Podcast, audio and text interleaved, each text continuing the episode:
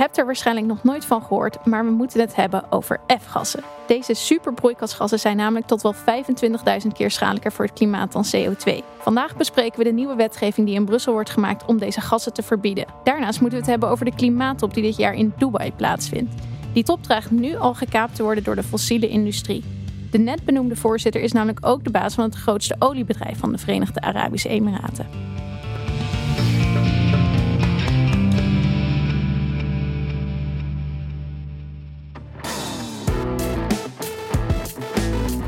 Welkom bij Bellen met Bas, de podcast over Europese politiek waarin we bijpraten met GroenLinks-Europarlementariër Bas Eickhout.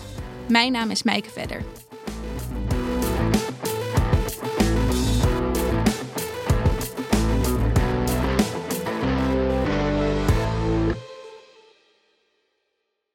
Ja, dat is nogal wat, Bas. Ja, Daar goeiedag, gaan we uh, het, eh, straks uitgebreid over hebben. Mhm. Maar eh, hoe is je week tot nu toe? Eh, het is, het is, we hadden vorige week een achterbanweek, zoals dat heet in, Ja. het, eh, in het schema van het Europees Parlement. Eh, en dat betekent eigenlijk dat je dan ruimte hebt om ook afspraken in Nederland. In mijn geval, hè, de achterban is Nederland.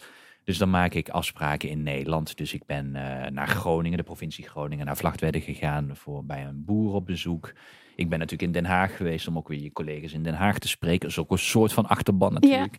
Eh, naar de VU in Amsterdam geweest. Eh, nou ja, echt eh, klassiek, klassiek achterbanwerk gedaan afgelopen week. Dus dat was wel lekker, want het heeft iets minder het heen en weer rennen in het parlement. Dus je hebt wel toch iets meer rust. Iets minder hectisch. Ja, en je kan ook gewoon vrienden weer eens zien. Want Ja. je was in Nederland, dus dat scheelt gewoon. En nu, ja, nu, nu zit je weer in de Brusselse molen en eh, Ja. is het gewoon weer ouderwets rennen meteen. Moet je weer met alle lobbyisten en Europarlementariërs in gesprek. Ja, ja die hele die, die rustige week van vorige week is alweer vergeten. Ja. ja. En met mij. Ja, Ehm, ook nog, ja. ook nog. Ehm, ja, we moeten het hebben over die superbroeikasgassen. Klinkt net alsof je het niet wil, maar het moet. het moet, ja. Nee, omdat het belangrijk is. Maar nou ja, misschien kan jij dat uitleggen. Waarom is dat zo belangrijk? Ja, F-gassen. eh, het is eigenlijk wel echt heel grappig. Want dit, dit begint een beetje een rode draad eh, voor mij in mijn, mijn, mijn loopbaan hier in het Europees Ja. Parlement. Eh, ik was ook rapporteur, hè, dus hoofdonderhandelaar op dit dossier in mijn eerste termijn. Toen hebben we eigenlijk een eerste aanscherping van wetgeving op F-gassen gemaakt. Nou ja, wat zijn F-gassen? Nou, je hebt het al gezegd, het zijn superbroeikasgassen. Natuurlijk een beetje een populaire term. Maar wat we eigenlijk daarmee zeggen is dat eh één molecuul, zo'n zo'n F-gas, één zo'n molecuul heeft een veel heftiger warmte-vasthoudeffect dan één molecuul CO2. Er zijn veel meer moleculen CO2, dus CO2 heeft in totaal nog een veel groter effect op klimaatverandering. Maar F-gassen dragen daaraan bij. Eh, en zijn dus ook wel echt, ze blijven vaak heel lang in de atmosfeer. En dus een, een fors effect. Dus één zo'n molecuul wil je eigenlijk voorkomen. Ja, Eh, ook al wordt er maar een klein beetje uitgestoten, die impact kan toch heel kan schadelijk zijn. Ja, ja, ja. Het is zeker, eh, het heeft het zeker als je gaat kijken naar de huidige opwarming, dan, dan heb je het wel over een paar tienden wat het uiteindelijk daarin bijdraagt. Dus nee, dit, eh, dit is niet hiermee, als we dit oplossen, is niet het klimaatprobleem opgelost. Maar het kan wel helpen om gewoon die Parijsdoelen te halen. En het is toch wat laaghangend fruit, om, om heel eerlijk te zijn. Er zijn alternatieven, dus daar komen we wel op. Ehm, ik denk wat gewoon interessant is, dat ik heb dit al heel vaak verteld, dus ik weet niet of mensen dit al vaker hebben gehoord. Maar eh, wat het leuke is aan F-gassen, het laat ook een beetje de milieuproblematiek zien. Eh, in de jaren 70, jaren 80 is het gat in de ozonlaag ontdekt. Mhm. Ehm, eh, daar heeft Paul Krutse, nog een Nederlands chemicus, zelfs de Nobelprijs voor chemie voor gewonnen. Voor die ontdekking. Niet voor, eh, voor het gat in de ozonlaag, maar wel voor de ontdekking van het gat in de ozonlaag. En dat bleken CFK's te zijn. Dus dat waren chlo- chloor, eh, koolwaterstoffen. Die dat gat veroorzaakte. Die dat gas veroorza- een gat in de ozonlaag veroorzaakte. Dus dat was hoog in de stratosfeer. Ehm, en, en eigenlijk het grote probleem van die CFK's was, die, die bleven heel lang intact, konden daardoor in, op grote hoogte komen. En pas in de stratosfeer werden ze uit elkaar gebroken en braken ze dat ozon af. En daardoor ontstond er een gat in de ozonlaag, die eigenlijk ons beschermde tegen UV-straling. Met gevolg kanker en dergelijke. Eh, nou, dat probleem is aangepakt door de CFK's te verbieden. Daar zijn alternatieven voor gekomen. En het alternatief zijn F-gassen geworden. En men heeft eigenlijk het chlooratoompje niet meer gebruikt. Dus het is niet meer een Mhm. chloor, fluorwater, eh, koolwaterstof. Maar ze hebben dus chloor weggehaald en wat andere. En, en waar werden die, die stoffen in gebruikt? En waar die worden stoffen, die gebruikt? stoffen worden in spuitbussen gebruikt. Dat was het bekendste van de CFK's. Hè, dat je je haar lak dan met een CFK's. Maar het zit ook in koelkasten. Het zijn koelgeleidingsmiddelen, zeg maar. Eh, dus het zit in koelkasten, het zit in airconditioning. Nou, nu is er onlangs is er een discussie geweest over warmtepompen. Dat die misschien een wat negatieve effect Ja. hebben dan gedacht. Nou, een van de redenen is dat ook RF-gassen zitten in eh, warmtepompen. Het zit ook in inhalers, in, in, in inhalers. Dus eh, allemaal kleine hoeveelheden. Astma-pufjes zijn maar inderdaad, astma-pufjes eh, maken daar ook gebruik van. Ehm, het zit ook in, in zeg maar stations, die, die sch- schakelstations van je elektriciteitsgrid. Eh, daar zit ook eh, in die schakelstations, als je van high voltage naar medium voltage of iets dergelijks gaat, dan heb je daar ook weer F-gassen die die geleiding doen. Dus het zijn op zich hele effectieve geleidingsgassen. Alleen die F-gassen hebben dus als voordeel dat ze niet meer zo stabiel zijn dat ze helemaal in de stratosfeer de, eh, de ozonlaag afbreken. Maar in de troposfeer, waar wij nu leven, zeg maar, hebben ze een ander effect. En dat is dus het broeikaseffect. Ja. Dus we hebben eigenlijk het gat in de ozonlaagprobleem opgelost. Maar een ander probleem door. F-gassen te maken die hele heftige eh, broeikasgassen zijn. Ja, Nou ja, daar zitten we dus nu naar te kijken. CFK's hebben we dus uitgefaseerd. En nu zitten we dus in het debat, moeten we niet F-gassen gaan uitfaseren? Nou, dat, dat is precies de wetgeving waar we het nu over hebben. ja en, je, en je zei het al, dit is niet de eerste keer dat jij hiermee bezig bent. In 2013 zorgde jij voor de eerste Europese F-gassenwet. Dat was toen een enorme stap. Ehm, die had zelfs ook internationale gevolgen, want eh, er werden toen mondiale afspraken gemaakt in navolging van die Europese wet, het akkoord van Kigali. Ja, het Kigali-amendement op het Montreal-protocol. En het Montreal-protocol heeft dus de CFK's uitgefaseerd. Ja, De- van het een kwam het ander. Ja, ja. Nou, al met al een groot succes. Ehm, die, als het goed is, de opwarming van de aarde eh, flink af gaan remmen. Maar toch wordt er nu weer onderhandeld over nieuwe wetgeving. Jij bent weer de hoofdonderhandelaar, net als in 2013. Ja. Ehm, Eigenlijk een beetje Mr. F-gas ben ik wel hier in het Ja. Europese parlement. Dus het zegt niemand iets Nee. buiten dit parlement. Maar, eh, mooie ja, titel. Mooie titel, denk ik. Ehm, er komt nu nieuwe wetgeving. Betekent dat dat die oude wetgeving niet goed genoeg was? Nou ja, kijk, uiteindelijk was die niet goed genoeg. Nee, anders hadden we geen herziening meer nodig. Eh, ik, wij wilden ook al verder gaan natuurlijk in 2013. Het gebeurt wel eens vaker dat wij iets te veel voorop lopen. Eh, en dat wat wij dan willen, dat daar toen gewoon geen meerderheid voor was. Ehm, en, en dit is ook wel een heel mooi voorbeeld over eigenlijk groene industriepolitiek. Is dat eh, dit zo'n dossier is waar wij toen al zeiden van jongens, maar als wij nu strikter beleid maken en die F-gassen eigenlijk gewoon verbieden in bepaalde sectoren, dan gaan die sectoren naar alternatieven kijken. En dan krijg je dus innovatie in een sector. Ehm, dat, dat hebben we ook gezien. Bijvoorbeeld, we hebben in supermarkten, hè, al, die, al die grote koelinginstallaties die je in supermarkten hebt, daar gaan de F-gassen uit en er komt gewoon een verbod op. Ook uiteindelijk in je eigen koelkast. Hè, jij als consument merkt er niks van. Jij koopt op een gegeven moment een nieuwe koelkast. Daar zitten gewoon geen F-gassen Dat is omdat dat in 2013 zo al is Precies. besloten. Uh, dus op een aantal fronten hebben we dat uh, weten te verbieden. Maar op een aantal andere fronten uh, was de lobby nog gewoon te, te, stevig tegen. En zeiden ze dat kan niet, die, die kennis is er niet, die innovatie is er niet, daar hebben we meer tijd nodig. En het is nu zelfs zo dat, dat een aantal bedrijven die de vorige keer in 2013 tegen gelobbyd hebben, die komen nu bij mij. Kun je alsjeblieft een verbod regelen? Want dan komen onze natuurlijke alternatieven beter in de markt. En dat je zei, ja, dat wilden wij eigenlijk vijf jaar geleden al. Maar toen heb je tegen gelobbyd, weet je dat nog? Ja, dat was mijn voorganger, is dan vaak Zij waren toen tegen een verbod op het gas wat zij gebruikten. Waar ze nu voor zijn, in sommige gevallen. Want wat is er in de tussentijd gebeurd? Innovatie. En dat hebben wij natuurlijk al, dat hebben we toen al gezegd. Van wij zien eigenlijk de ontwikkeling van die natuurlijke alternatieven gaat best snel. Uh, ik denk wat, wat belangrijk is om te realiseren, die natuurlijke alternatieven hebben een nadeel. En dat is, het is niet zo'n zo'n lekker, lekker chemisch F-gasje. Dat is natuurlijk klein, is, uh, wordt gewoon verkocht door uh, chemische producenten en die doet zijn ding. Mhm. Hm? De natuurlijke alternatieven hebben bijna altijd een, een, een, een, uh, een nadeel. Of althans, het, het vecht net een andere productie. Een van de natuurlijke alternatieven kan bijvoorbeeld zijn CO2, heel grappig. Hm. Het broeikasgas CO2. Die kun je natuurlijk onder grote druk, kan dat ook een goede supergeleider zijn. Ehm, maar je hoort het al, dan moet je het onder grote druk zetten. Dus dan heb je niet meer een gasje, maar dan moet je dus eh, een, een eigenlijk een dikkere buis maken, omdat die CO2 onder hogere druk uh, wordt getransporteerd. Uh, het kan ook met propaan, kun je het ook doen. Alleen propaan, ja, als je daar een lucifer bij houdt, is het explosief. Dus daar heb je weer wat extra veiligheidseisen voor.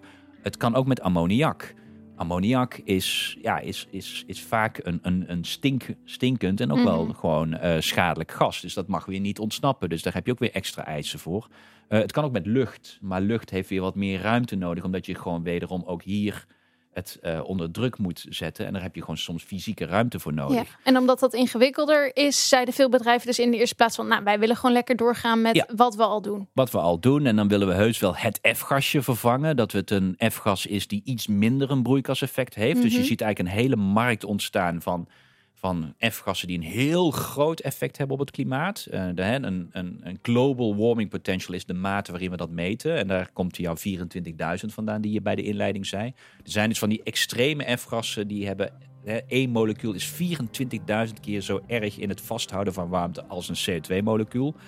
En wat je ziet is, er gaat innovatie in de chemie sector. Zijn ze andere F-gassen op de markt aan het brengen die een lagere global warming potential hebben, maar nog altijd vele malen meer dan CO2. Daar zit je tot soms duizenden of honderden keer zoveel.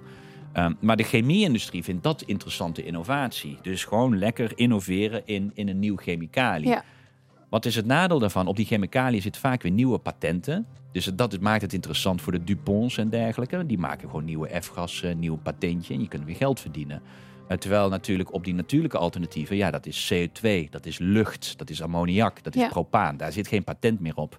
Dus de chemie-industrie vindt het minder interessant, die natuurlijke alternatieven. Ze kunnen gewoon minder geld verdienen. Hm. Uh, maar het is ook wel voor de producenten van de materialen, moeten ze dus soms net even wat meer doen. Meer ruimte, meer hoge druk werken. Het vergt net weer andere uh, capaciteiten, ook van de installateurs en dergelijke. Uh, dus, dus die vinden het ook lastig. En zeggen dus van, nou, dat gaan we niet doen. Totdat er dan beleid komt die zegt, ga het eens doen. En wat dan blijkt, is dat eigenlijk Europese bedrijven veel beter zijn in die natuurlijke alternatieven. Dus waar zie je nu vooral de F-gassen gemaakt worden? In Amerika. Het zijn echt Amerikaanse chemiebedrijven die al die F-gassen maken. En vaak in combinatie met, met Japanse bedrijven die, uh, die, die, die die producten verkopen. Denk aan Daikin. Daikin, nou denk ik, een goede luisteraar heeft wel eens Daikin gezien bij schaatsen. Oh, ja. Een van de hoofdsponsors van ons schaatsteam. Ja, begrijp je, Daikin is dus een van de meest conservatieve warmtepompproducenten die ik hier tegenkom. Dus als ik Daikin zie, begin ik een beetje getraumatiseerd te kijken. Ik kan, ik, kan, ik kan niet meer normaal naar schaatsen kijken, want ik zie allemaal Daikin op de voorhoofden van onze schaatsers. Want die pleiten juist tegen. Die eh, willen dit nog niet. Nee, die pleiten vooral voor meer tijd. Maar het is eigenlijk een Japans bedrijf die zich nog helemaal niet heeft gespecialiseerd in die natuurlijke alternatieven. Terwijl allerlei kleinere Europese bedrijven al veel verder zijn. Ja. Dus deze wetgeving, dat is natuurlijk mijn pleidooi zorgt voor een schone milieu als je striktere wetgeving doet. En stimuleert ook de innovatie juist van die kleinere bedrijven in Europa. Die dan als een soort, nou ja, ik zou zeggen als een soort uh, David tegen de Goliath van de Amerikaanse chemiebedrijven en Japanse uh, Daikins. Ja, dus jij zegt in 2013 lag er een wet die heeft al veel verboden. Die heeft er ook voor gezorgd dat er veel innovatie plaats ging vinden. Ja.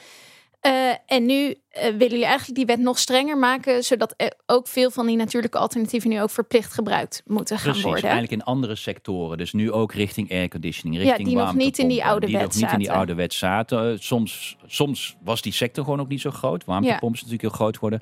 Maar soms hebben we het dus gewoon niet gehaald in de lobby. Bijvoorbeeld met die schakelstations waar ik het over had. Ja. Uh, daar hebben toen al geprobeerd uh, echt hele heftige F-gassen. Het SF6, dat is een van de zwaarste uh, superbroeikasgassen.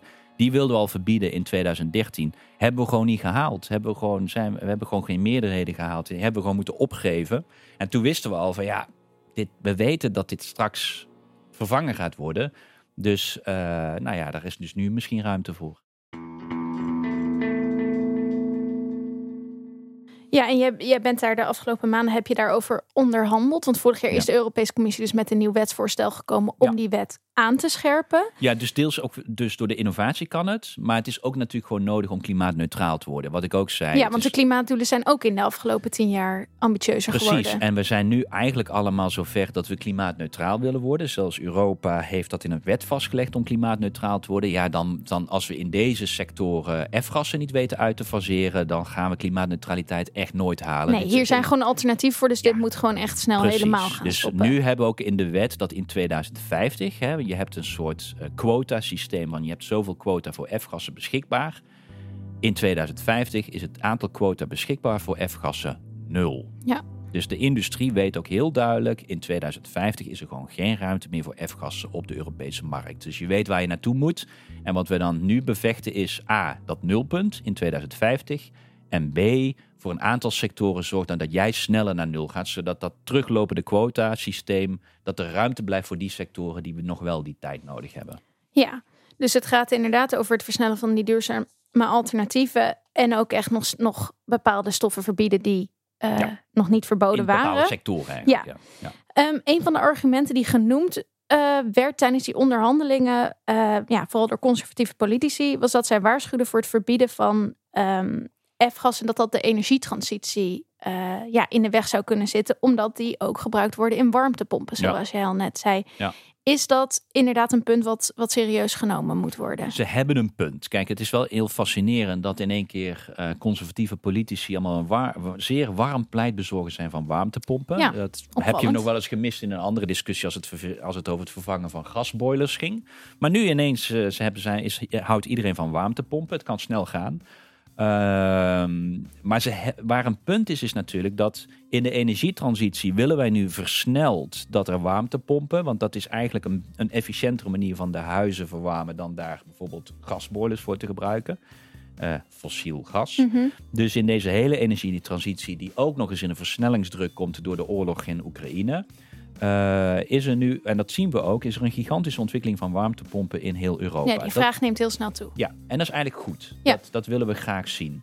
Maar die warmtepompen gebruiken dus F-gassen. Nou, wij zeggen, er zijn eigenlijk al alternatieven. Zeker bij bepaalde warmtepompen. Er is weer een hele markt in verschillende in warmtepompen. Ik ga je er niet mee bemoeien, maar ik heb geleerd je over warmtepompen. Dat eh, wil je niet weten. Eh blocks, monoblocks, split systems. Het, is, het bestaat allemaal.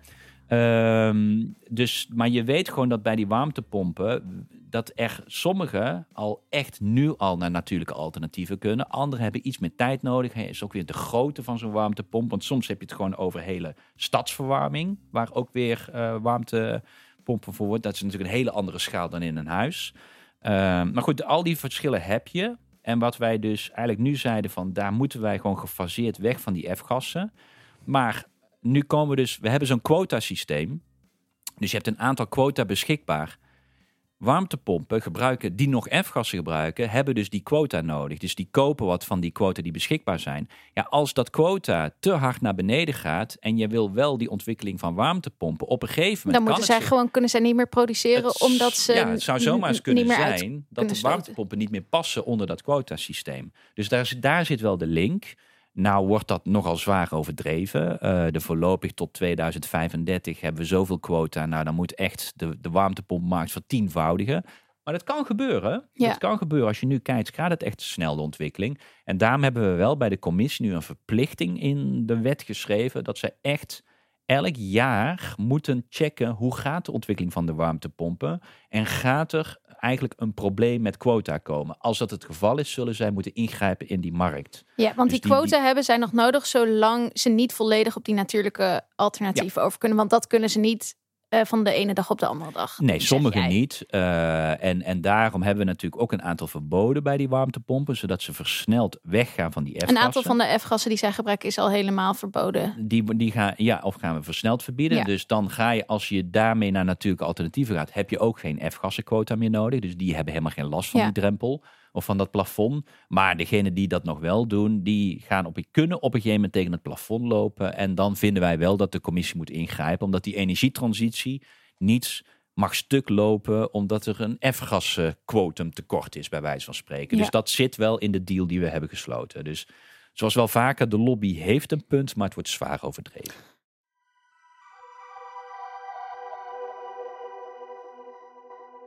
Oké, dan was er ook nog iets met PFAS. Ja, leuk.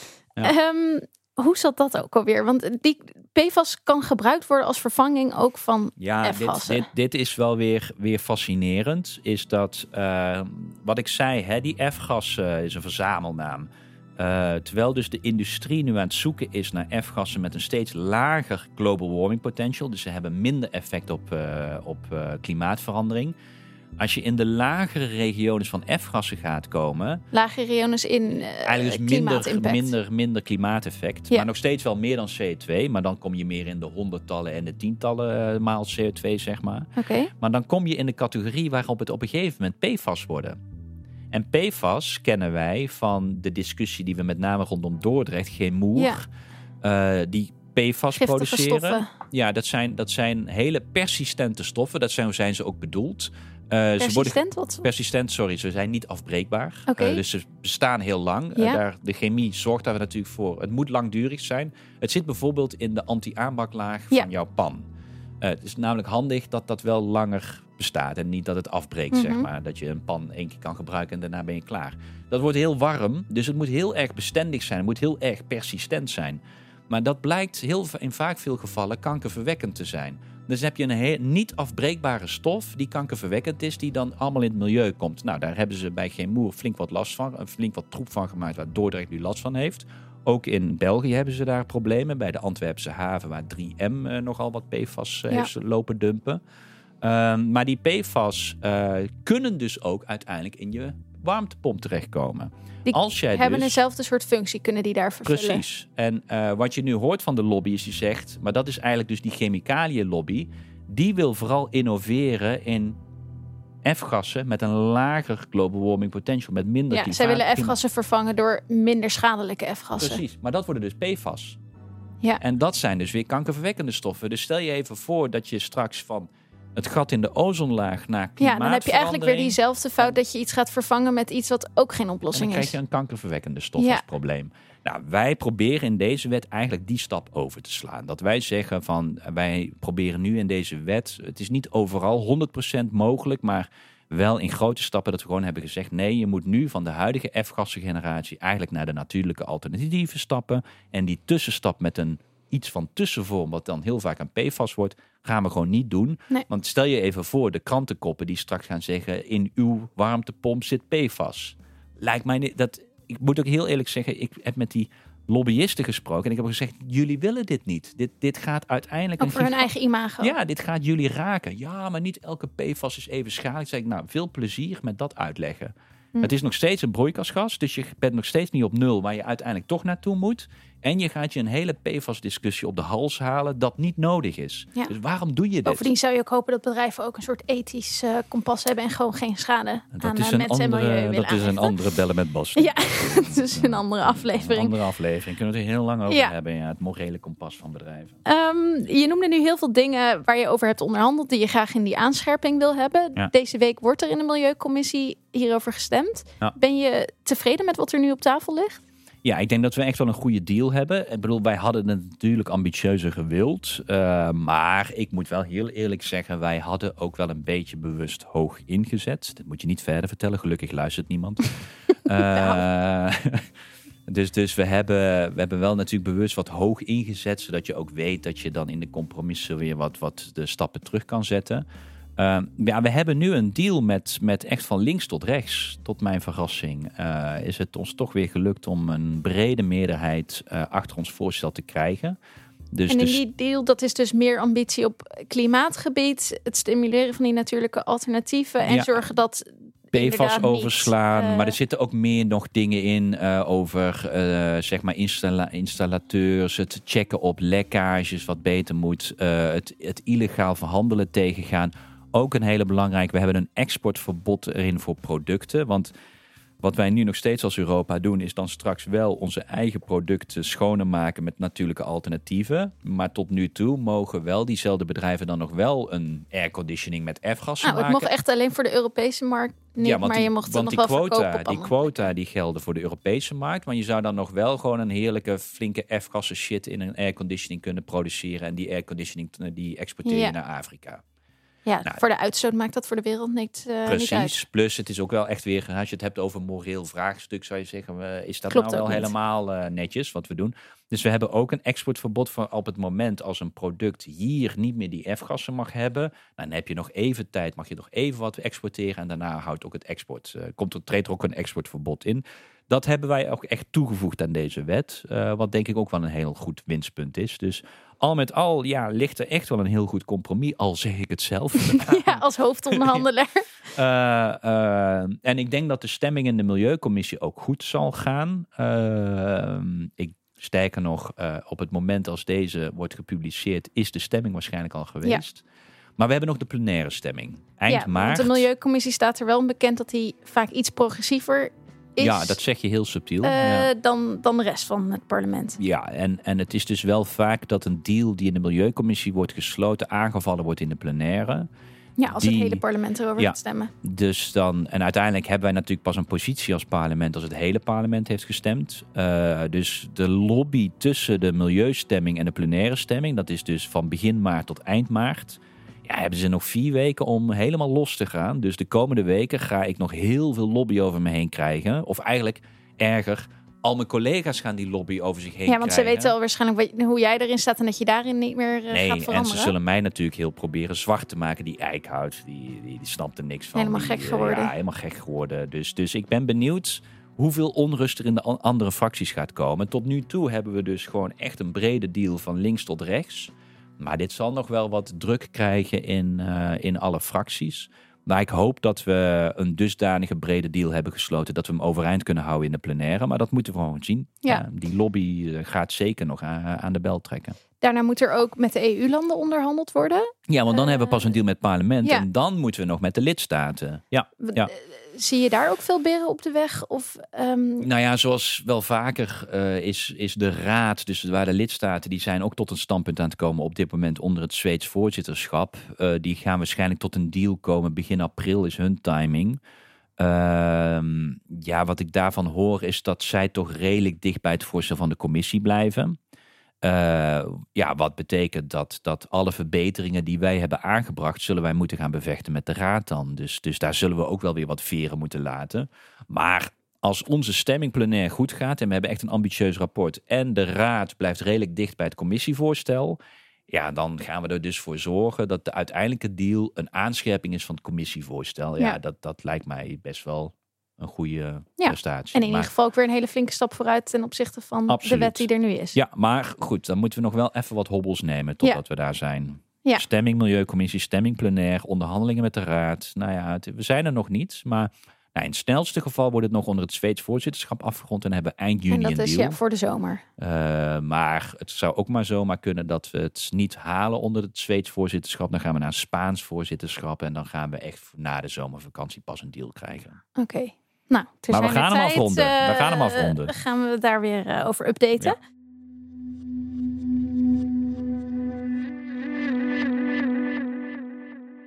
Ehm, er zijn ook een aantal vragen binnengekomen. Leek me leuk om daar weer een keertje naar te kijken. Mhm. Eh, de eerste die ging over de vorige aflevering die we hebben gemaakt over fossiele subsidies. Ja. Ehm, het is een vraag van Henk en die vroeg... Ik begrijp het niet, de fossiele industrie maakt gigawinsten en worden dan ook nog gesubsidieerd. Wat zijn de gevolgen als die subsidies worden afgeschaft? Ja, we hadden het er al over van, hoe kan je die dan afschaffen? Maar hij Ja. vraagt zich af, waarom is dat niet al gebeurd? En ja, zijn er inderdaad gevolgen waar we rekening mee moeten houden? Ja, kijk, het- is altijd weer een beetje complex. Ten eerste, hè, wat we vorige keer ook bespraken, subsidies zijn heel vaak meer de indirecte subsidies en niet de directe subsidies. Dus het is niet zo dat de overheid met een pot geld geld, nee. naar Shell brengt. Soms trouwens ook, maar dat is een andere discussie. Maar eh, het is meer dat eh, een bedrijf dat energie gebruikt, een vrijstelling krijgt of een laag belastingtarief hoeft te betalen.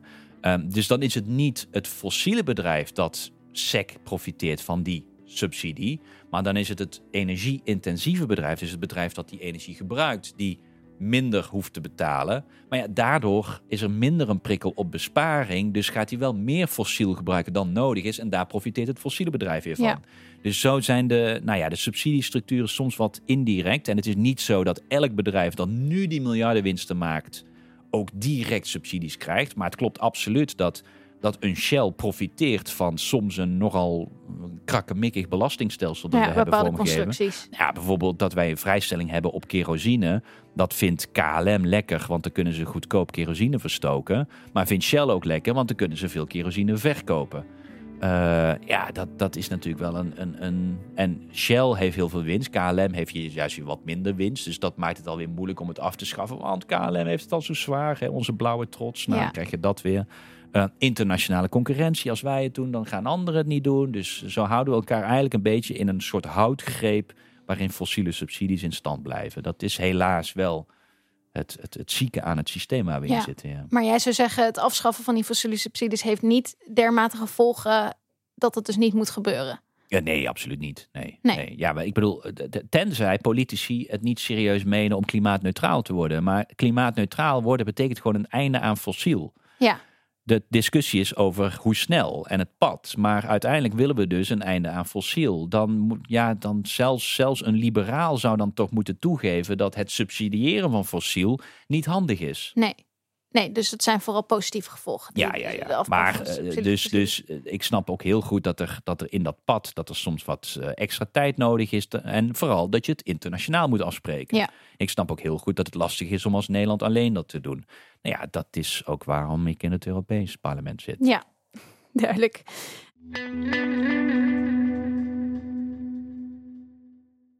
En de andere vraag die binnen is gekomen is: zou het niet goed zijn als elk land zijn eigen EU-minister heeft?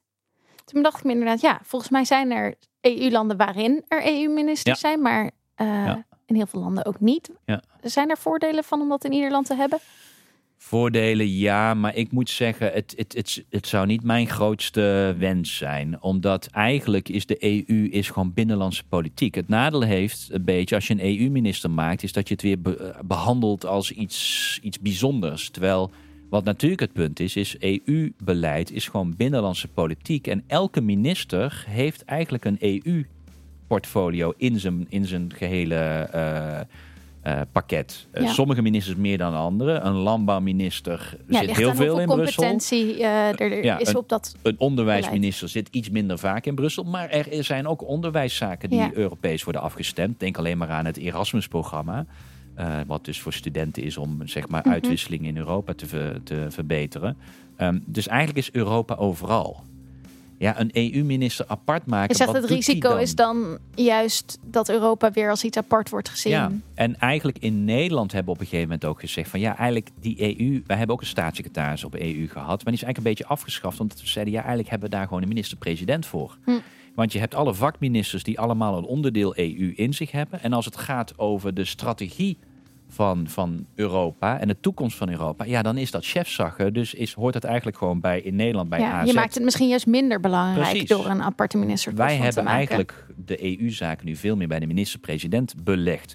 In sommige landen hebben ze dan een staatssecretaris die de premier, of in Duitsland had je gewoon iemand dus die de Bundeskanzler ondersteunt op, op EU-zaken. Dat zou Oh, ja. kunnen, maar dat hangt af van de grootte van het land en alles. Dus Ja. Ik denk niet op zich een, een keiharde regel. Elk land moet een Nee, EU-minister het zou niet per se tot Nee. meer waardering of eh, aandacht Nee, voor sterker eh, nog, het Europese heeft dus zelfs risico's. Ja. Oké, Dat andere ministers denken, oh jij deed EU toch? ja, Nee, afgehandeld. eh, ja, check, hoef ik check, het niet check. meer te doen. Ja, sorry, zo werkt het niet. Nee, iedereen moet eraan meedoen. Ja. Oké. Heb jij ook een brandende vraag over een moeilijke Europese term? Geef hem dan door via vriendvandeshow.nl slash bellen met Bas.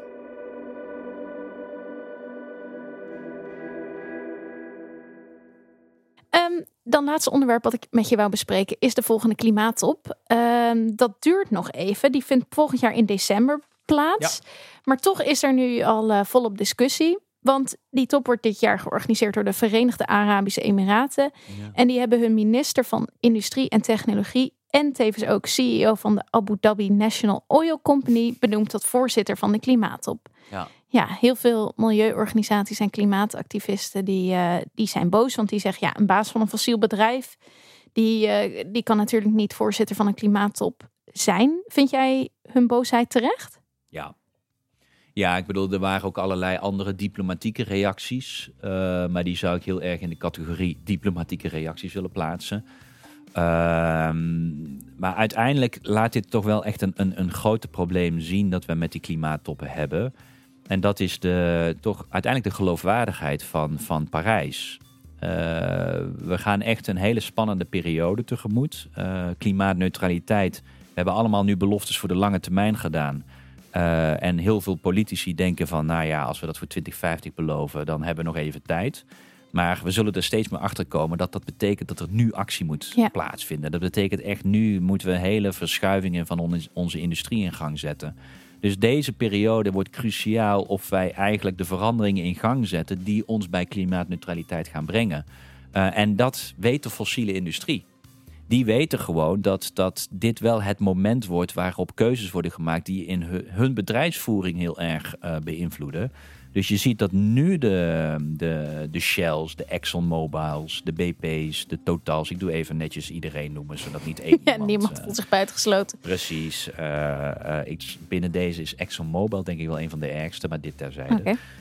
Um, ehm, dat, dat, ehm, dat, dat die bedrijven nu wel inzien van dit is wel het moment waarop wij nog eigenlijk tijd kunnen rekken voordat onze businessmodel echt in bedreiging komt. En, en tijdrekken ga je natuurlijk doen door zo dicht mogelijk uh, bij uh, de beleidsmaat, bij de politici te gaan zitten. En uh, je ziet dat nu dus zelfs doorgedrongen tot op het niveau van het voorzitterschap. Van ja, jij zag dat al op eerdere klimaattoppen gewoon in de vorm van nou ja, lobbyisten van die bedrijven. En nu denk je zelfs de organisatie is eigenlijk onderdeel ja, van En dan kun je nog zeggen van ja, maar wat is nou de rol van zo'n voorzitter? Nou ja, de voorzitter maakt de agenda. De voorzitter heeft straks best wel een hand in de conclusies. Dan kun je zeggen, ja, uiteindelijk worden de conclusies goedgekeurd door de algemene vergadering. Hè, dus door de kop, de Conference of Parties.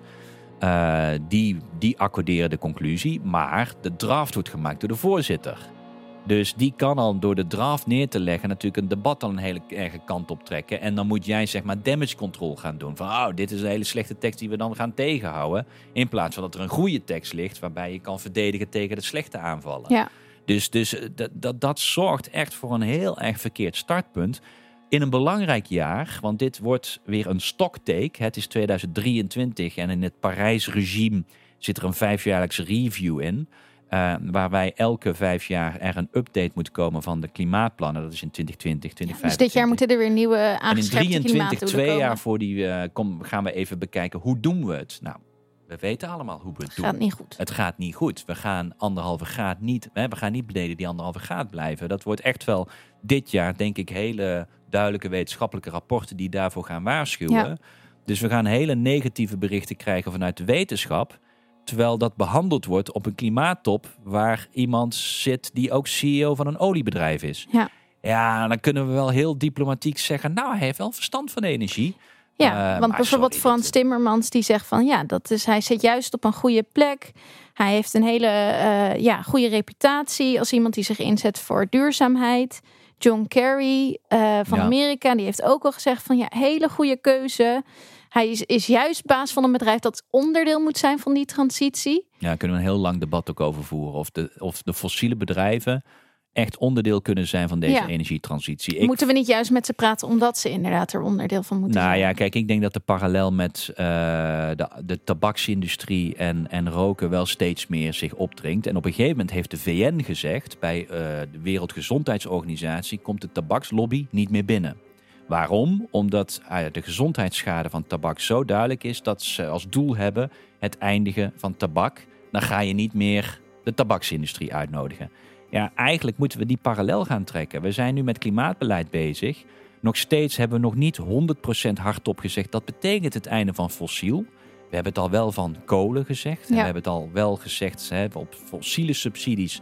De inefficiënte fossiele subsidies mogen niet. Ja, maar niet echt steeds keihard zwart-wit. Uh... Maar eigenlijk is gewoon steeds duidelijk: het is gewoon einde van fossiel. En als je weet dat het einde van fossiel is, dan moet je misschien niet de fossiele industrie uitnodigen. Dan zegt natuurlijk iemand anders, die zegt, ja, maar daar zit nog heel veel investeringsgeld wat nou nuttig In kan die duurzame alternatieven die zij moeten gaan ontwikkelen. Maar dan wil ik heel graag dat zo'n bedrijf eerst laat zien dat ze dat gaan inzetten op duurzaamheid. Want nu ook Shell, grote mate van haar investeringsgeld gaat nog steeds naar het exploreren van nieuwe gasvelden. Ja. Dus ja, met alle respect, zolang je dat doet, Shell, ben je wat mij betreft niet welkom op een klimaattop. Omdat jouw bedrijfsmodel, jouw verdienmodel, contrair is, tegengesteld is aan wat de doelen zijn van het Parijsakkoord. Ja. Nou ja, wij zijn dus al langer bezig om die fossiele lobby eigenlijk te weren van een VN-klimaattop. Ja, nu een voorzitter. Ja, dat is echt, echt, nou ja, ik, ja, ik, ik heb het al genoemd, uh, fossiele, lo uh, fossiele lobby 2.0. Um, ik snap de reacties van Frans Timmermans en John Kerry. Die Moeten zij ook een beetje zo reageren? Ze hebben een andere rol. Ja. Dat is altijd heel complex, maar ze hebben een andere rol. Want zij onderhandelen namens Amerika en Europa. Dus zij moeten onderhandelen met die, met die kerel. Dus als je nu tegen die kerel zegt: Ik vind je helemaal niks, ga weg. En hij zit er toch straks in december. Ja, dan. Ah, shit, ja. Oh ja, ja. hey, hallo. Ja, maar we willen nu wel graag deze tekst van jou. Je wil nog wat onderhandelingsruimte Dus je moet, je kan niet losgaan zoals ik los kan gaan. Dat is het fijne van een parlementariër. Ik, ik kan dat wel. Dus ik vind dat ook mijn rol om te doen. Maar ik moet wel zeggen, ik, om nou, je, kan, je, je kan diplomatiek reageren en je kan diplomatiek kritisch reageren. Ik had wel iets meer kritische toon hm. verwacht. Om nou gewoon te zeggen, nou is eigenlijk perfect voor de job. Nou, sorry, dat is echt overdreven. Ja, niet nodig. Nee, dat is echt niet nodig. Maar ik snap wel dat je niet het ontslag kan eisen. Want dat, ja, dat gaat misschien te ver in die diplomatieke rol. Nou ja, daar ben ik dan als uh, parlementariër maar voor. Er is veel kritiek gekomen. Je hebt samen ook een brief geschreven met andere groene Europarlementariërs aan de VN. Ja om hier een stokje voor te steken. Denk je uh, dat het gaat lukken om iemand anders voor deze baan te krijgen? Of uh, is het toch genoemd? Uh, nou ja, kijk, we, we, de Verenigde Arabische Emiraten hebben gewoon het voorzitterschap. Ja, we hebben dat hem ook, vast. Ja, we hebben hem ook wel bewust geschreven aan de VN. Want eigenlijk gaat dit ook een beetje over de geloofwaardigheid van de VN zelf. Secretaris-generaal Antonio Guterres, als je die hoort over klimaat. Ja. nou, die bezig taal als hè, we zijn aan op een highway to hell. Dat je echt denkt, nou, die zou ik als goede politicus misschien nog niet elke dag gebruiken. Dus, dus die bezig termen dat je denkt, zo, daar zit iemand die wat wil. Maar vervolgens zijn VN-klimaattak laat Egypte het organiseren, daarna de Verenigde Arabische Emiraten, laat zelfs een voorzitter van een, van een oliebedrijf de voorzitter worden. Ja, sorry Dat is ook hun verantwoordelijkheid. Ja, ik moet op een gegeven moment ook wel een soort basisregels gaan afspreken van sorry, maar voor een VN-klimaattop gaan we een paar basisregels afspreken. En ja, misschien zou een basisregel kunnen zijn dat een, bedrijf, een CEO van een oliebedrijf niet een kopvoorzitter kan worden. Ik kan me zo een basisregel voorstellen. Dus we hebben de brief ook echt aan Guterres geschreven om ook hem aan te spreken op hè, practice what you preach. Ja. Hij komt ook binnenkort in Brussel nog in maart. Oh, en we proberen, ja, we proberen hem nog naar de groene fractie te krijgen. Ook om wel de, deze discussie met hem te voeren. Want, ja. want hier heeft Guterres ook echt wel uh, huiswerk. Want er is nu nog geen reactie binnen.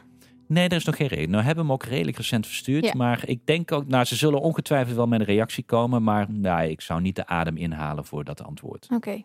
Nou, ik ga je er toch eh, binnenkort weer naar vragen. Ja, we blijven. Nee, maar kijk, dit is ook gewoon. En dat hebben natuurlijk, kijk, ik ga geen namen noemen. Maar er zijn onderhandelaars die publiekelijk ook verwelkomd hebben gereageerd. En achter de schermen zeiden heel goed dat jullie dit doen. Hm. Ja, dus dat, dat toont ook aan hoe belangrijk het is om het geluid te laten horen. Precies, daar moet er wel gewoon, want dat zorgt er wel voor wat er in ieder geval moet gebeuren. Kijk, ik hoop echt dat de VN hier regels gaat maken en dat, dat onze brief opgevolgd wordt. Ja. Als dat niet gebeurt, wat er in ieder geval gebeurt, is dat zo'n kerel natuurlijk wel aanvoelt Ook van ik word extra bekeken. Ja. En dat zet hem wel onder druk om niet te smerig te zijn als hij die klimaattop nee, voorstelt. Hopelijk uh, gaat hij toch het tegendeel Dus het heeft zeker effect, maar welk effect, ja, dat moeten we nog kijken. Maar ja, onze rol als parlementariër blijft natuurlijk om dit gewoon politiek te blijven hameren. Ja, oké. Nou, binnenkort hierover weer meer. Voor nu uh, heel erg bedankt. Ongetwijfeld. Ja, graag gedaan.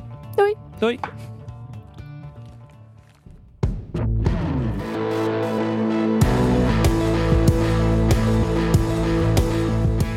Dit was Bellen met Bas, een podcast van GroenLinks Europa en de Groenen in het Europees Parlement. We horen graag van je. Laat je reactie achter op vriendvandeshow.nl slash bellen met Bas en meld je aan voor onze Europa-update op europa.groenlinks.nl. De audiovormgeving is door Studio Cloak. Tot een volgende keer!